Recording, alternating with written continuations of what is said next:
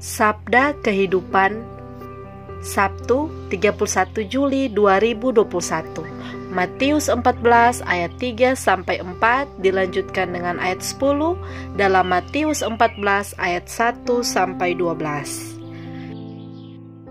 Herodes telah menyuruh menangkap Yohanes, membelenggunya dan memenjarakannya, berhubung dengan peristiwa Herodias, istri Filipus saudaranya. Karena Yohanes pernah menegurnya, katanya, "Tidak halal engkau mengambil Herodias." Disuruhnya memenggal kepala Yohanes di penjara. Kisah Yohanes Pembaptis dan Yesus berjalan seiring.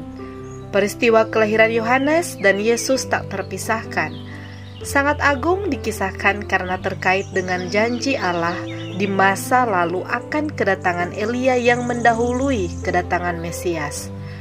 Keduanya sungguh dinantikan umat Israel, tapi apa yang dikisahkan begitu ajaib dan mengagumkan di awal hidup Yohanes dan Yesus berakhir sangat tragis. Yohanes mati dipenggal kepalanya oleh Herodes, dan Yesus mati dibunuh di atas kayu salib. Di mata manusia, kematian mereka adalah sebuah kekalahan, tapi tidak di mata Allah.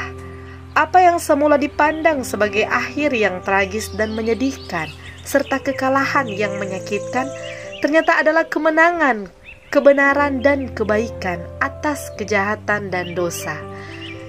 Jalan pengorbanan dan salib telah menjadi jalan penebusan dan penyelamatan umat manusia.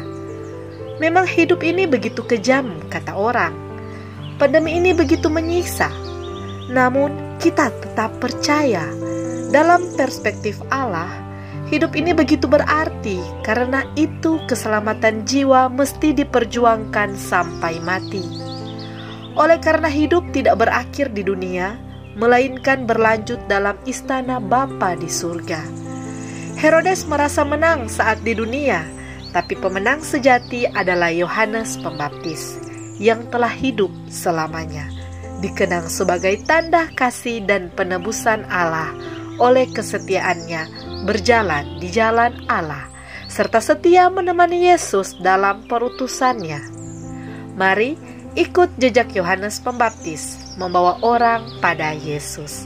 Selamat berakhir pekan, Tuhan Yesus menyertai. Pastor Revitano P R.